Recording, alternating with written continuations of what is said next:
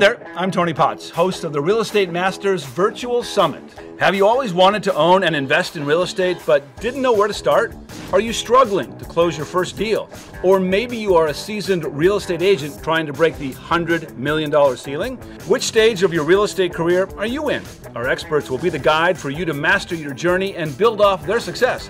42 of the world's very best titans of real estate to guide you to prosperity. Now, whether you're a realtor, passive investor, multifamily syndicator, work with distressed properties, luxury property, commercial real estate, legal, financing, and more, if you're involved in real estate, we have exactly what you need to take your game to new heights.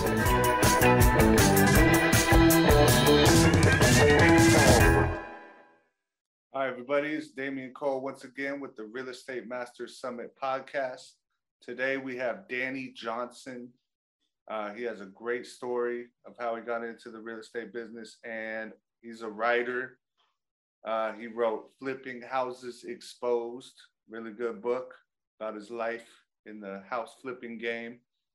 Uh, he has his podcast, Flipping Junkie blog and podcast and he founded Lead Propeller, a real estate investor website, and Forefront CRM. It's a great podcast. Watch it all the way through.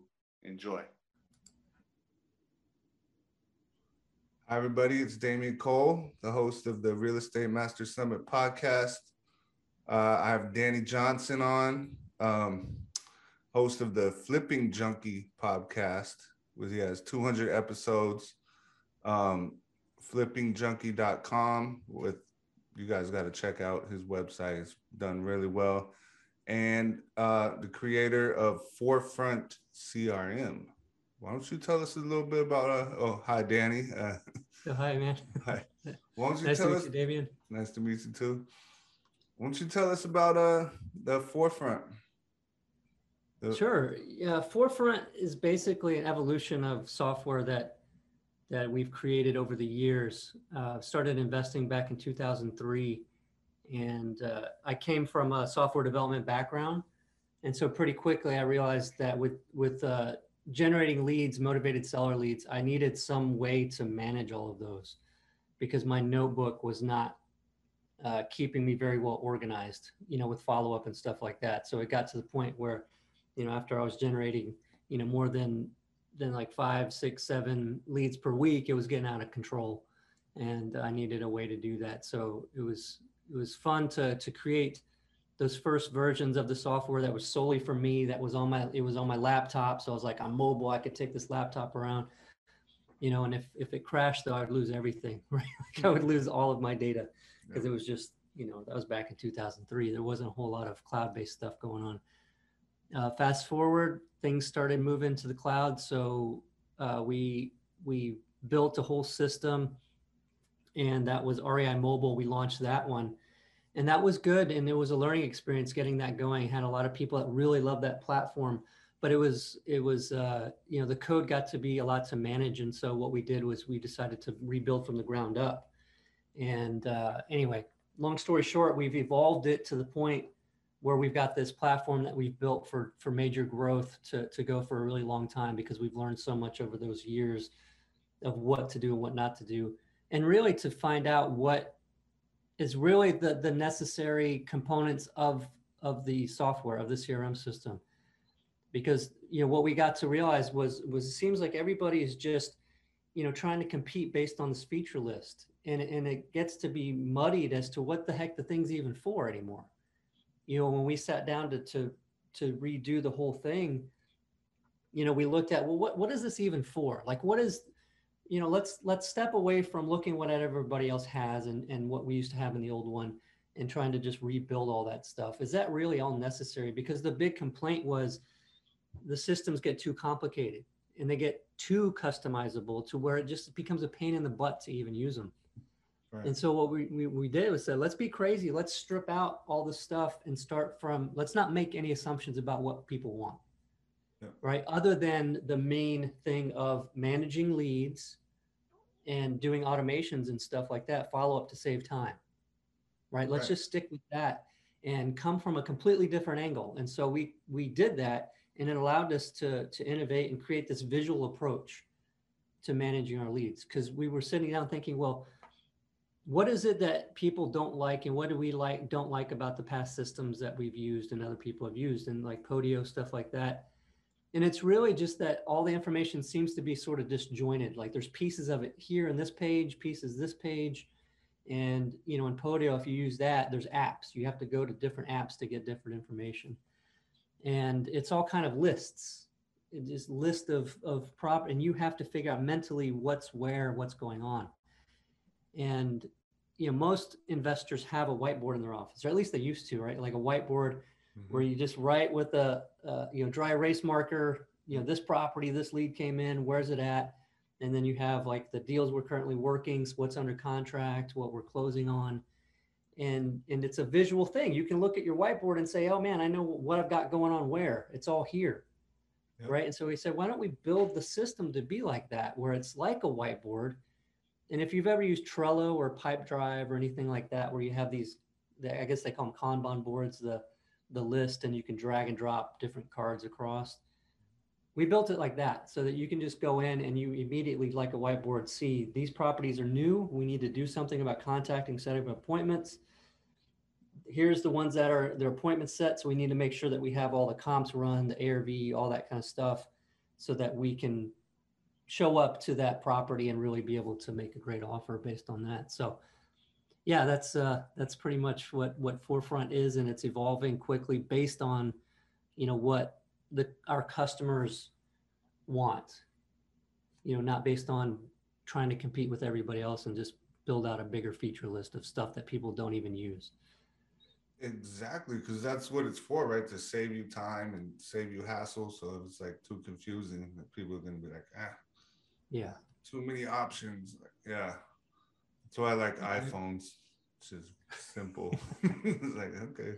I know that's right. It's, it's about simple. And that's one of our core values is simple. And and yeah. we've had to, you know, we get tempted sometimes and and our customers, the clients that we've had tell us like we're so glad that you hold to that, that you stay true to the simple part, that that you guys keep it keep it simple and don't get get bogged down because the big complaint is making the transition from a more manual or, or spreadsheet approach to managing your leads and deals to a software system or CRM system, the big complaint is I feel like I'm spending more time figuring this stupid thing out and setting it all up and answering questions from my team about how to use the thing and what we're supposed to do and fixing it when it breaks, fixing the connections to other stuff that I'm like, I feel like I'm doing more work than I was before. Mm-hmm. Yep. It's supposed to help us. It's supposed to be something my team just like can know how to use really quickly, and it's actually saving us time. So we're we're focused on running the business, not running the software. Right. Exactly. Exactly. Yeah. You don't want to bog yourself down because everyone's super busy. They got things to do. They don't want to figure out like, like a new, like not easy to. You know, you, you want to keep it easy basically keep it simple keep it simple keep it simple right so so how i mean for a new for a new real estate investor a new real estate agent it works for both right? You have an introductory plan. I saw it's very affordable. I mean yeah. Yeah we have a one user plan and then the unlimited user plan which is the pro- professional. Right. because we found that it's really annoying to have different tiers with number of users because then people feel like oh, i'm trying to stay in this tier and i'm going to hire somebody and i don't want to have to pay so much more for that one extra user. Or a pricing model where you have to pay per user and it, it kind of it almost like it penalizes people with that want to grow a team. And we're all about helping people get to where they're doing more so that they can hire a team to take the load off of them. That's what we're all about. And and so we just made it if you're by yourself you can get the starter plan for really cheap. And then if you're, you know, if you got any team, it's unlimited members. It's you're just going to pay this one price, which is also low compared to other systems. And uh, and then you can grow your team and not have to pay more. Nice. Oh yeah, I I would definitely but, invest. Yeah, and I you mean, you had asked about for, does it work for agents too? And we do have uh, we have uh, hybrid investors that do agent, you know, do listings and stuff as well. Right. And so the way we did that was you can create as many different sort of pipeline workflows as you want. and so you know that that that whiteboard it's kind of like creating another whiteboard and having different columns Mm-hmm. so you can do that you can create another one and have that and then any kind of listings you can run through that we call them a pipeline view and you can just create a new one for that and then handle whatever you want to handle because you can customize all of that Sweet, man, sweet. So, how many um software companies do you own? well it's just it's just the one This is the it's one just the one uh, company with the with the products. You know we had lead propeller and then we had the the older versions of the crm Ah, that we've you know transitioned everybody onto the new one. And, and we've been using the new one. It's not even it's not really it's not beta. It's you know we're out of beta because we've had hundreds of, of real estate investor teams in it for a long time for well over a year. In the new system nice, man. So, so when you were building that, I'm, I'm sure it was it was a startup. There was a bunch of things you had to go through. You want to talk about how building a, a software company or having a startup and balancing that with your uh, real estate career? How was that? Yeah, so that was pretty brutal. Um, you know, there's there's the identity of of being the real estate investor and running flipping junkie and doing all of that. And so even as we grew a team uh, to manage the flipping business so that I could focus more on the software, I felt like I still was living in two worlds. You know, it's like the software plus that. And there was a lot of benefit to being involved in the real estate world, still in the investing world, because you know that's what how we kind of discovered what and innovated what features we we wanted to put into the system and how how we wanted to operate because we were our own customers so that was Yeah. cool um, Wow, that's good. but also very difficult to to to balance those things and running a business i think the software business taught me more about running an actual business than the real estate investing business did Mm, you know, as far as running a business, right? Like running a true Right. business because we, you know, we had to bring on more people and I grew the, the software company up to 19 people. And I didn't know what the hell I was doing. wow. I didn't know what the hell I was doing. It was like, you know, trial by fire and, and made a lot of mistakes. Uh, but then we've, we've made it all the way through. We've got an efficient small team now and it's just wonderful. I've got people, you know, that, that challenge me, I challenge them and, you know, we're able to, to have healthy conflict to, to be able to, to stay where we're keeping things simple. You know, I've got, I've got one guy, uh, Josh on the team that I want to add all I want to add a lot of stuff all the time. I'm like, this would be so cool. We need to put this in here and do this. And he's like, no. Like we we've already said we need to do this stuff. We got to stick to doing that. I'm like, oh, but it'd be really cool.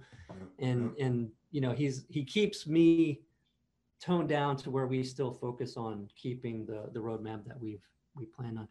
But if you'd like, I'd like to talk about so for people listening, you know, some practical um, advice on on taking the company from uh, you know from where it was just myself and my my ex-wife at the time running the business. Because we did that where it was just us for i think maybe eight or nine years of the of the business before we even brought in anybody to help us. Mhm. and you know what was truly eye-opening was at one point i'd written a book called flipping houses exposed and that in that book i documented 40 what was it 43 weeks i think in my real estate investing business. And i, I did every i said I, I documented every single call that i got. Hmm. so in that book it was like every week i said i got all these calls. This is why this person was selling. This is how much they were asking. And this is what i figured out i could pay for it. And then if I went and looked at it, I said, this is how many repairs. It needed all this stuff and just wanted to show people. And then every week also what marketing I was doing and what it was costing me to do the marketing. So I could break down and show them I got, you know, 10 leads this week from my website, 10, like five leads from my, um, you know, bandit signs and from this letter campaign. And what that really helped people see was there was, I generated 495 motivated seller leads in those 43 weeks.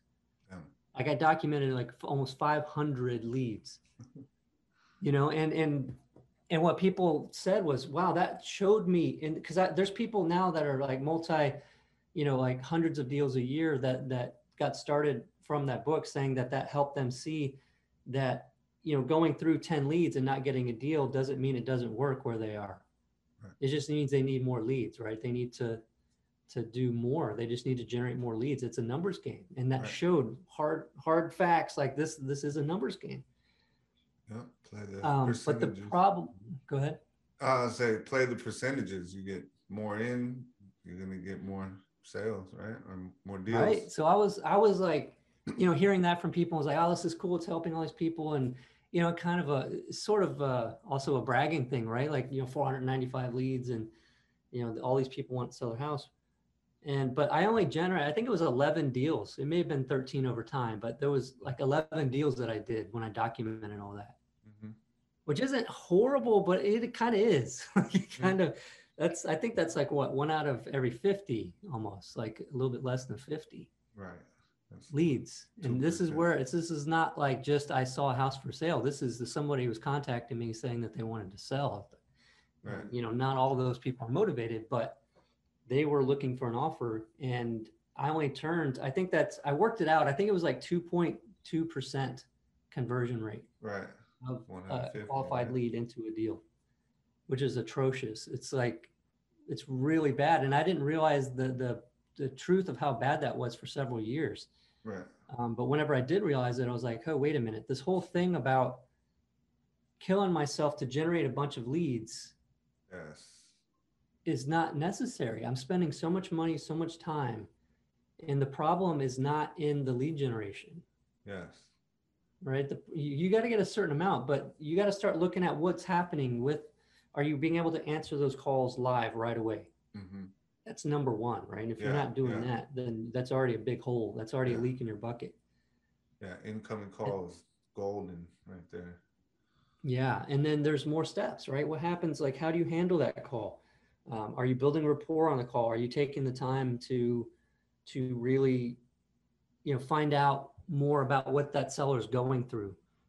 You know, because it, a lot of times it's not just about, hey, I want to sell and give me the most I can get. They want to, they kind of, a lot of times they want to just talk to somebody, right? They just want to, they're embarrassed about it, and they, you know, are like, well, you can help me. I want to be helped out of this situation you know it's not about i just want to make a bunch of money it's about i want to be helped out of a situation so if you have the time to to talk with them and really build that rapport and get to get to know what they're really looking for you have a much better chance of of getting that deal.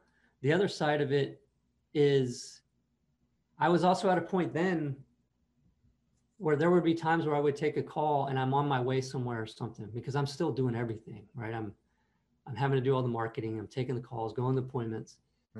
And uh, I would take a call from a seller and I would get off the phone and, and my wife at the time would say, you were kind of rude. Yeah. I was like, whoa, you know, you're right. I was just irritated. I had to even take the call. Yeah. And so at a certain point, you had to realize, hey, this isn't so smart for, for us to be doing everything ourselves. Yep. Right. I can only do so much. And you kind of get tired of it. Like you kind of get to where you feel like you're working more than you used to work before you, you know, went off and started your own business. You know, it's like, well, this isn't. Sustainable. I'm not happy anymore with this. Right. And so this whole thing had to be learned about how do we correct that? How do we go? Because I was I didn't know what the hell to do. I didn't know like how the hell do I hire somebody? How how do I, you know, are we making enough in the business to be able to support somebody and keep and and I think the bigger fear was I didn't want to take on the responsibility of having somebody else on the team because then it required, you know, this this idea that we got to keep we have to grow bigger and we have to do more to to bring help on Mm. and it was like this scary kind of thing i'm responsible for them and their family that they're trying to support by working for us Right. and it was a, a scary scary thing Yeah. Step forward and yeah, you're basically helping another person to improve. You got to train them, all that. Yeah, but it's necessary. I mean, to grow, you can't. No man is an island, right? You can't do everything yourself. Gotta yeah and it took way too long to learn that to, Yeah, to get over that fear and just like make some mistakes and try to hire somebody and uh you know and and I, I think the biggest thing regarding the hiring of people is to making sure and and this is still something that I struggled with for for years was setting them up for success and not failure. And what I mean by that is um, you know, not hiring somebody and then thinking, well, I'm going to bring help on a VA or whatever, and then figure out what I'm going to have them do. Mhm. It doesn't work that way. It's not smart at all. Right. And it's tempting. It sounds kind of ridiculous, but I don't know how many people I've talked to that have done that. I'm going to bring on some help. I'm going to get even my mom or somebody else to help and then figure out what I want them to help me with. Right. And and a lot of us we're walking around with all of our processes and all the stuff that we do in our head. We Right. don't have that. And so it's like I'm going to hire them, I'm going to have them come, I'm going to have them shadow me. Well, just Right. follow me around day to day and I'm going to show you how to do this. Right. It's just freaking stupid. It's it's not it's not helpful. It doesn't work and then they don't really know what they're supposed to do. It's just a mess.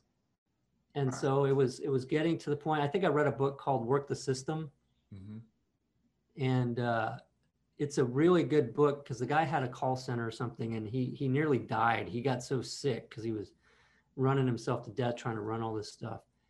And he realized that the big problem was that he, he was needed. Everybody had to ask him stuff and he had to answer so many questions figure so many things out day to day that everything relied on him. If he was out for a little bit the whole thing would collapse. Hmm and he he realized that he had to document everything. He had to document all the systems. He had to get some order and structure and a real business in place and it's kind of like going from the hobby over to a true legitimate business and you that has to happen before you bring on help Yep. you know which which doesn't seem like you think you bring on help and then build those things but you really need to build those things before you bring on help Yeah. because Yeah. You gotta have the scripts, the patterns, the the system. What do they do next? When after you get the lead, what do you do? Yeah, you got uh, it's a lot to train somebody. But when you train somebody, that means you really know it. Like once you could teach someone something, it's like okay, And you know what the best feeling in the world is, is is to be able to bring somebody on, they start and you say, here's the binder or here's the drive folder with all the stuff in it. This is how you do everything. yeah, yeah, Right. And then it's like, okay, well, cool. And then maybe shadow for a day and just see just see how to find the stuff that you need to do the things that you're gonna do. Yep. But then documenting it and um, you know, creating creating videos for stuff that that uh, you know is a little bit more detailed on button clicks and stuff and software that you need to do but then then creating written step-by-step documents and the reason why i like the written documents uh, for processes is because it's it's easier to change if you record a video don't ever record a video that's more than like two or three minutes for a Right. process because if something changes you got to do the whole thing over again Right. right One do little pieces. thing changes, yeah. Record So a whole doing the video. what I prefer because then the uh, our team is able to to to make changes to the process because processes change over time they evolve and you want your team empowered to be able to suggest changes at least to to that process when they find it's not as efficient as it could be and that's a huge benefit there even if you're still by yourself in this business creating your written processes and then when you find something's not efficient you can change it and the cool thing about that is sometimes some of these processes you don't do all the time. And so nothing to me was more annoying than than coming across a situation that I hadn't dealt with for a long time and thinking, oh crap, I forgot how I handled this last time. And now I have to go research it all again and figure out what I'm supposed to do because I don't remember. And it's like, had I documented that, I don't I would save so much time and, and stress and frustration because it's all it was all documented. So you get in the habit of doing that. But my team showed me a really cool uh, tool called Tettra. hmm So T E T T R A dot com, and you can get a free account. And that's what we've been using for our processes. And I like it because it's easy to find processes, but then the team can also make suggestions. And then you get notified, and then you can you can say, yeah, go ahead and update it, you know, and, and you can collaborate through it to make sure that everything is is up to date. Okay. Tettra.com. Okay. Yeah, Tetra is pretty cool. Yeah. So So yeah, go ahead. so it's better to know what to do with your leads than to have like a mountain of leads that okay, you got these leads, but man, like you're you just don't follow up or you lose the paper it was written on. So yeah, the CRM is is almost essential right now in this day and age. Yeah. It is because most most uh, deals that are are uh, you know put under contract are not done at the first appointment and making the offer. You know, it's it's done through follow up. Yeah, yeah. you know, people, motivated sellers are asking themselves, is this the best I can get? Might I get something else better somewhere else? I like this person, but I'm kind of concerned like maybe I, you know, what if I could get more?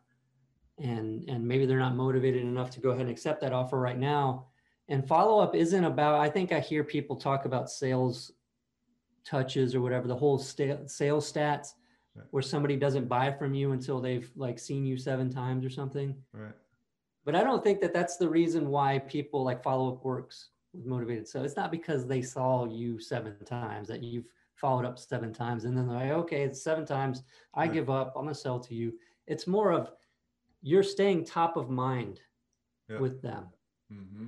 And so whenever life happens and time creates more motivation, then they're at a higher level of motivation. And then who comes to mind first? It's the person that kept up in contact with me. Everybody else that went by the wayside, I don't remember. And I don't feel like looking for people again and having them come by. This guy really wants to buy my house and uh, he's professional because he's keeping up with me. And, uh, and I'm going to sell to him Yep. or her, you know, same. Yeah, gotta stay top of mind for sure. There's yeah, out of sight, out of mind. Um, no follow up, no sale, right? There's, you gotta Right. follow up. Yeah, and the cool thing about the way we we built Forefront is, you know, being consistent with follow up when you don't have a system. You can do it, but I think it, it gets to be where stuff ball the ball gets dropped. You know, leads slip through the cracks. You forget about them. You don't follow up, or your team stops and you don't realize that they're not following up like they're supposed to be. So in, in the system, you have the pipeline view where you can see where everything is at. But as soon as something goes into automated follow up, it, it goes off of the board into the background. And then automated follow up just keeps following up with them based on steps that you put. And if they respond to one of those, then it comes back into view. So it's like you're only working what you're actively working. You know, that way you're not overwhelmed seeing I've got because you know you you have you get to a point where you got 200 plus leads being worked follow up in the background. You don't want those cluttering up all the stuff that you're working right now. Right. So it goes into the background. If somebody responds, like your te- automated text goes out that says, Hey, just checking in with you, uh, letting you know we're still interested in the property if you're, you're if you're deciding to sell now or something. Yeah. And then if they respond, it's like boom, it comes back in. It's like, oh, okay, they responded. Yeah. Oh, now they're interested in talking again. And so I'm they're active again. And so it comes out of that follow up. So it's pretty cool to in a visual way to have that run in the background so it's just happening and you're not bogged down with the the you know feeling of having to juggle all of it right you let the the software do that Man, it's essential. I'm I'm gonna get you a two week trial. You have a two week trial, right? Yeah, I'm gonna get that. yeah yeah it's a 14 day yeah. Well, I'm gonna I'm gonna try it later. Um, so yeah, that's like you know, uh, man, the Salesforce, the Salesforce CRM just blew up. It's ridiculous. They have a huge building in downtown San Francisco. It's like this billion dollar company. So you know CRMs are for sales. You need it. You you can't hold all that information in your head or in a notebook and just flip through.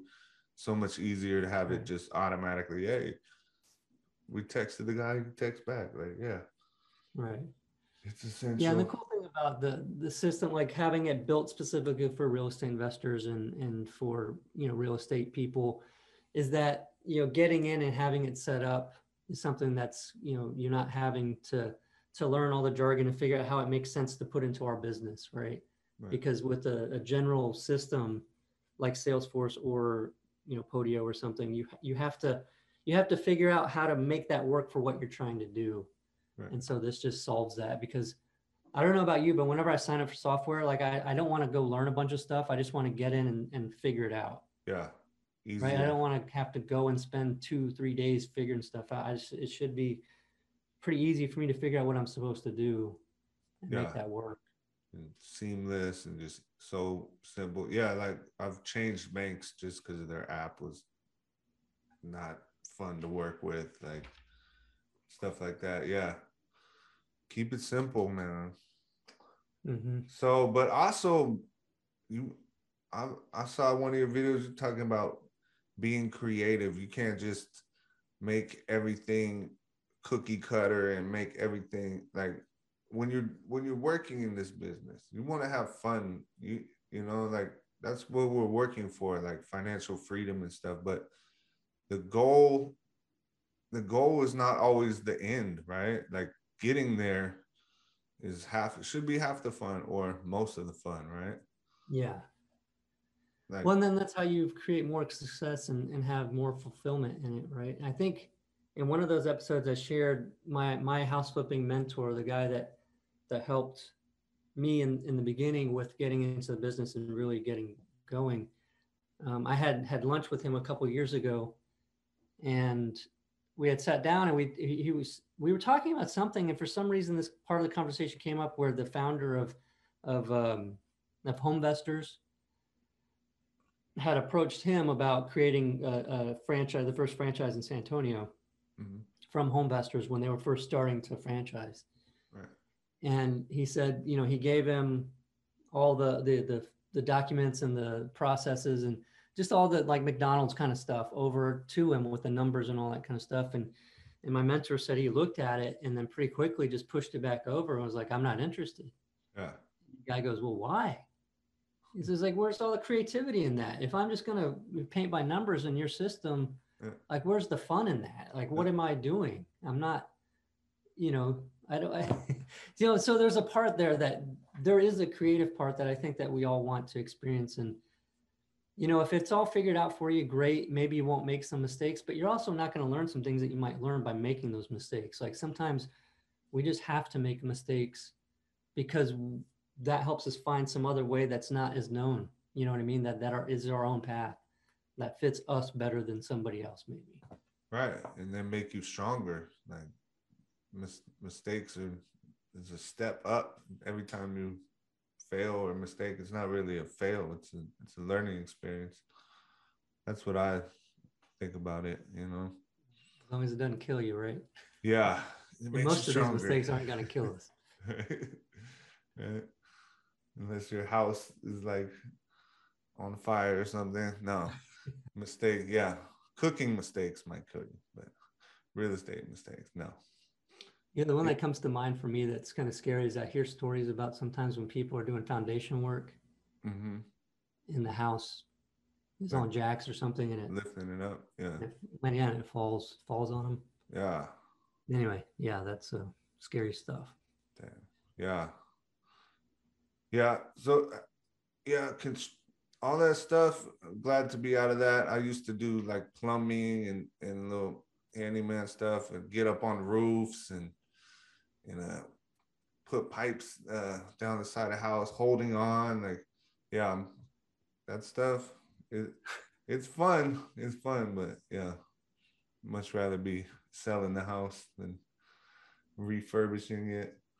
So what's your favorite so what's your favorite uh way to flip a house? Wholesaling or like rehabbing and uh so what do you like better? Just wholesale it quick straight away or or you like oh, for sure. Yeah, wholesale hands down. I mean, in the market that we're in right now, that's just it's just the way to go most of the time.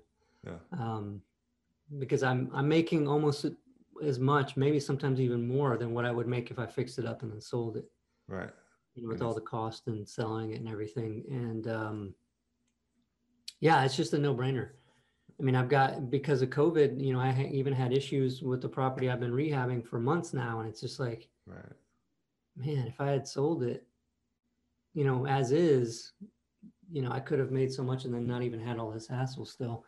But but I like that house. It's a historic house. It's kind of cool. It's just a little bit more work than I want. But um, yeah, hands down wholesale. Right. Right. Clean, quick, boom, boom, it's done. Check, bam. Yeah. I hear you. Yep. So let's see. And I like design stuff, but you know, not maybe I don't. Maybe I don't like design stuff. It's like it's kind of exciting at first to be like, oh, I'm gonna, you know, put this and this here, but then the contractor calls me, he's like, hey, what do you want to use for this? I'm like, oh man, I gotta go figure that out. But uh yeah, it's we use most of the same stuff throughout the houses, but uh using trying to do different a little bit different, right? Because it seems like everybody lately it's all gray and white right, right. You know, and just like, man, it's got to be a little bit different because you know, just gonna end up looking like everything else. Yeah, yeah. Hey, my house is gray and white right now. well, it's what everybody's doing. It's just, it is. It is. But if you could do something unexpected, that's not too far off. You it's know, safe. It's safe. Yeah. In the light blue or something, pea green. You know, with that. Um. So let's see. Let's um. We've been going for like 30 minutes. I like to see if you want to talk about anything else real quick, or um, I want to do the um, the word association game with you. Anything else you want to bring up while we're here? Yeah, I think just a, a continuation of what we talked about before of importance of follow up. Yep. Um, even for for new investors, I think it's critical because when you're not generating that many leads, you know that focus of conversion rate of, of leads to deals is even more important because you're not generating as many leads so you need to make sure that everything that you do to to turn one of those leads into a deal is is there right, right. like that you're that you're doing all of that because that that conversion rate makes even is more critical for you because you're spending money marketing. If you don't do a deal that money it's like you threw that money away. You threw those thousands and thousands of dollars into a black hole that you're never going to see again.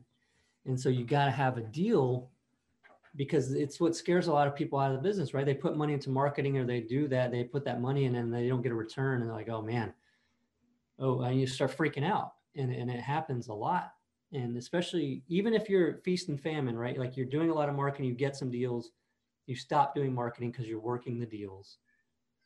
And then when you have to you sell those and then you go back into marketing sometimes it's a dry spell for a while. You get some leads but there's this like delay period and that whole start and stop feast and famine marketing and then working on the deals and then going back to marketing that creates a lot of stress in the business because it's not so predictable. Yeah. right? You start worrying am i going to be able to get deals again? And then you hesitate to bring on a team and all that kind of stuff but having focus focus on the conversion rate. And actually, that's our that's our main guide on our software. We're trying to help everybody that that gets forefront, the clients. What we're trying to do is help them do more average deals per month. Yep. Right, that's the number one thing. So when we go to add a feature, we're like, does this help them get more deals per month, or is it just some other bullcrap thing? Yep. You know, and, and if it's if it's something else that's just nice and people think it's a great thing to be able to order leads through the system. Well, it doesn't help them get more deals though, unless they're quality. You know, they can get a list from ListSource. They don't need to get it through our system.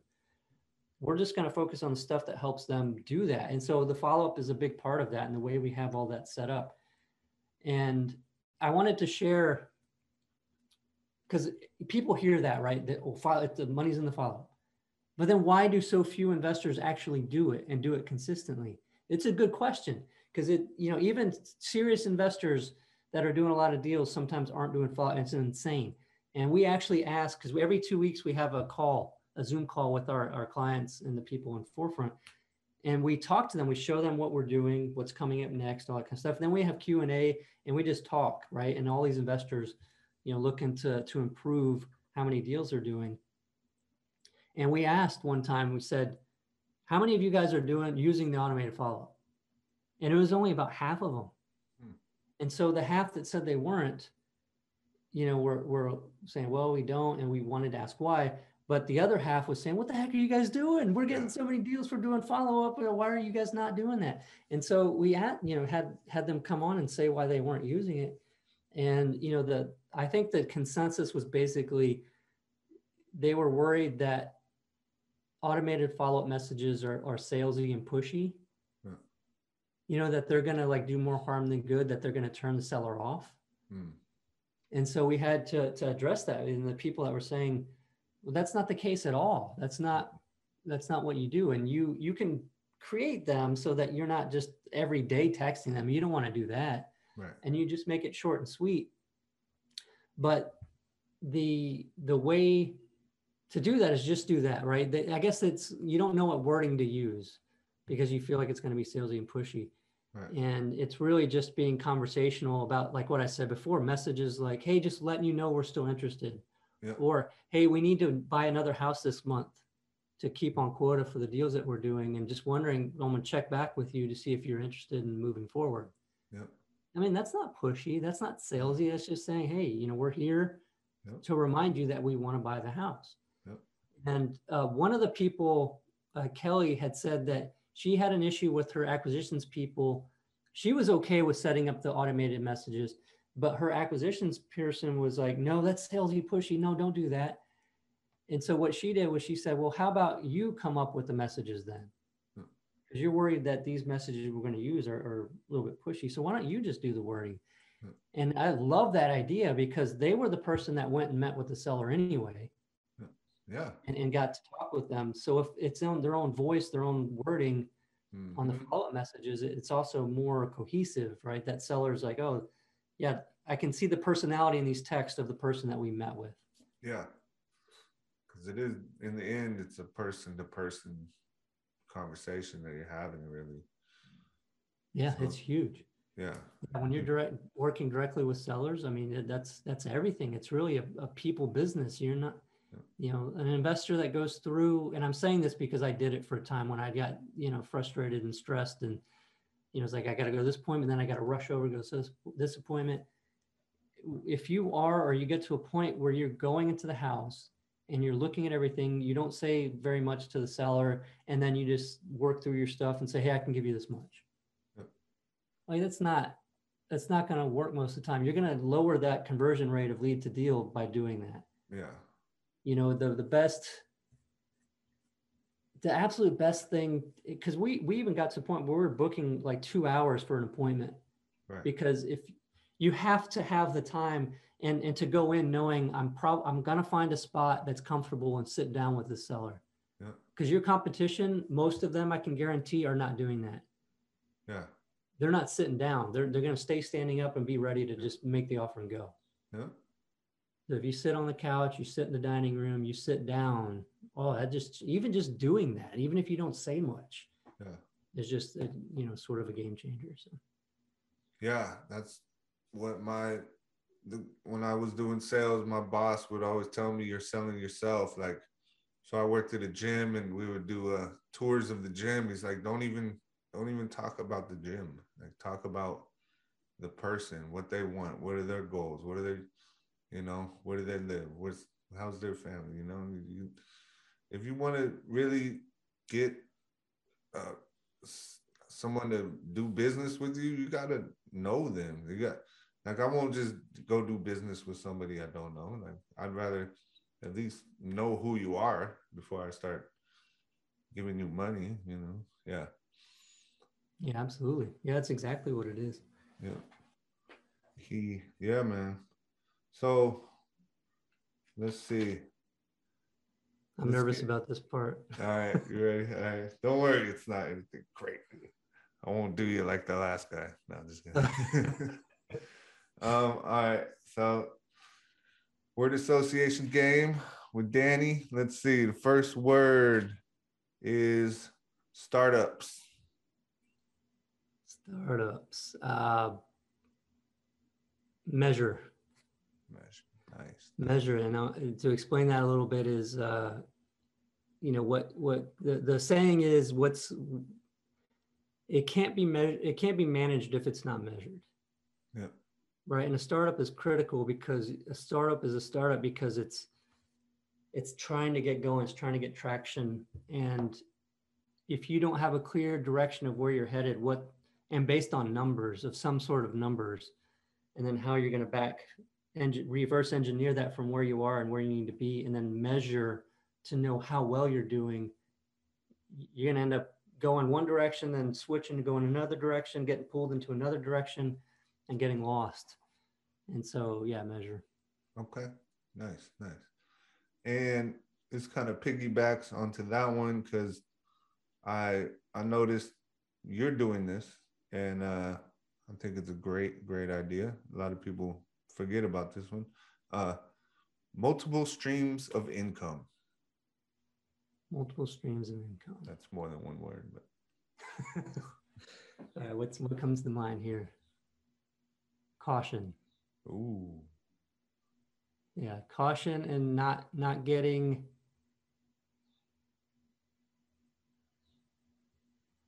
you know spread too thin.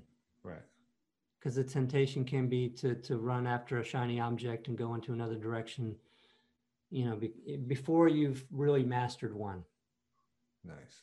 And I think that focus on one thing, getting it really rock solid so that you have the time to do something else. Because otherwise, the ball's going to get dropped on one of those Yep. and uh, you make mistakes. Yep. Juggling too many balls. Drop one. All right. Uh next one. The hot the hot button right now. Bubble. Bubble. Bubble. Bubble. I'm, I'm to say adjust. Adjust. Yeah, and and I went through the bubble in in 2006, 7, 8 crash, all that kind of stuff. And uh and this time around, you know, at first, you know, a year ago or 2 years ago, people were starting to say, should I start should I stop doing this? Should I start doing that? And look at what's happened over that time. Like if you bowed out, you kind of missed out on a lot, right? Because appreciation, all kinds of stuff. And um and so it's really keeping an eye on it, but don't change too soon. Just kind of be prepared. I don't think it's going to happen overnight. If if something happens, you know, it's going to take some time. Right. And, and so just uh, you know, maybe don't take on super long rehabs in in areas that that are super high appreciating right now, where it gets it gets ridiculous. Right. Um, stuff like that, but just adjust. Yep. Work through it and at the very least you're gonna learn a lot how to deal with the next one, you know. Keep keep your nose in there in the game. Yeah, and if you're wholesaling, I mean, you don't, you know, Yeah. you're not taking on a whole lot of risk. Yeah. Smart way to get through it right there. Yep.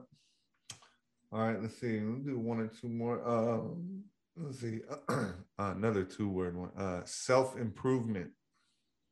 Hmm.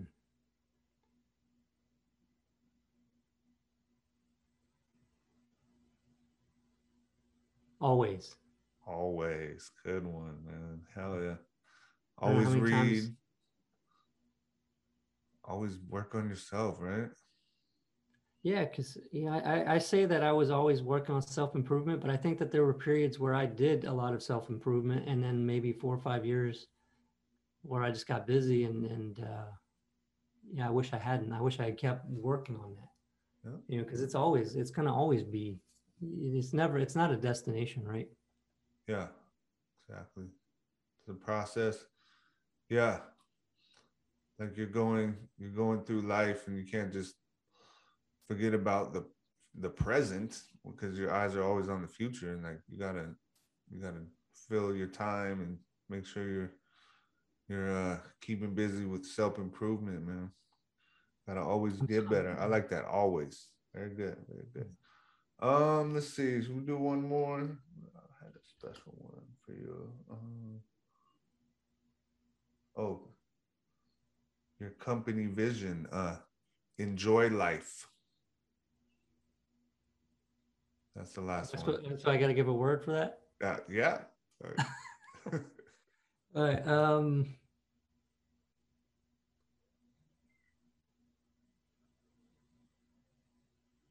curiosity.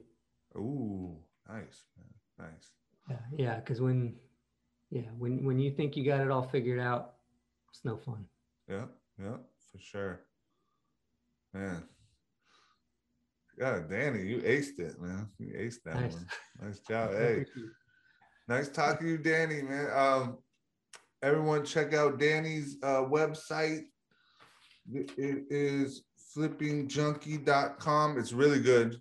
I checked it out. Um, his podcast is awesome. The Flipping Junkie podcast, 200 episodes, very informative. Wow, a lot of information there. And uh, the Forefront CRM. Yep, forefrontcrm.com.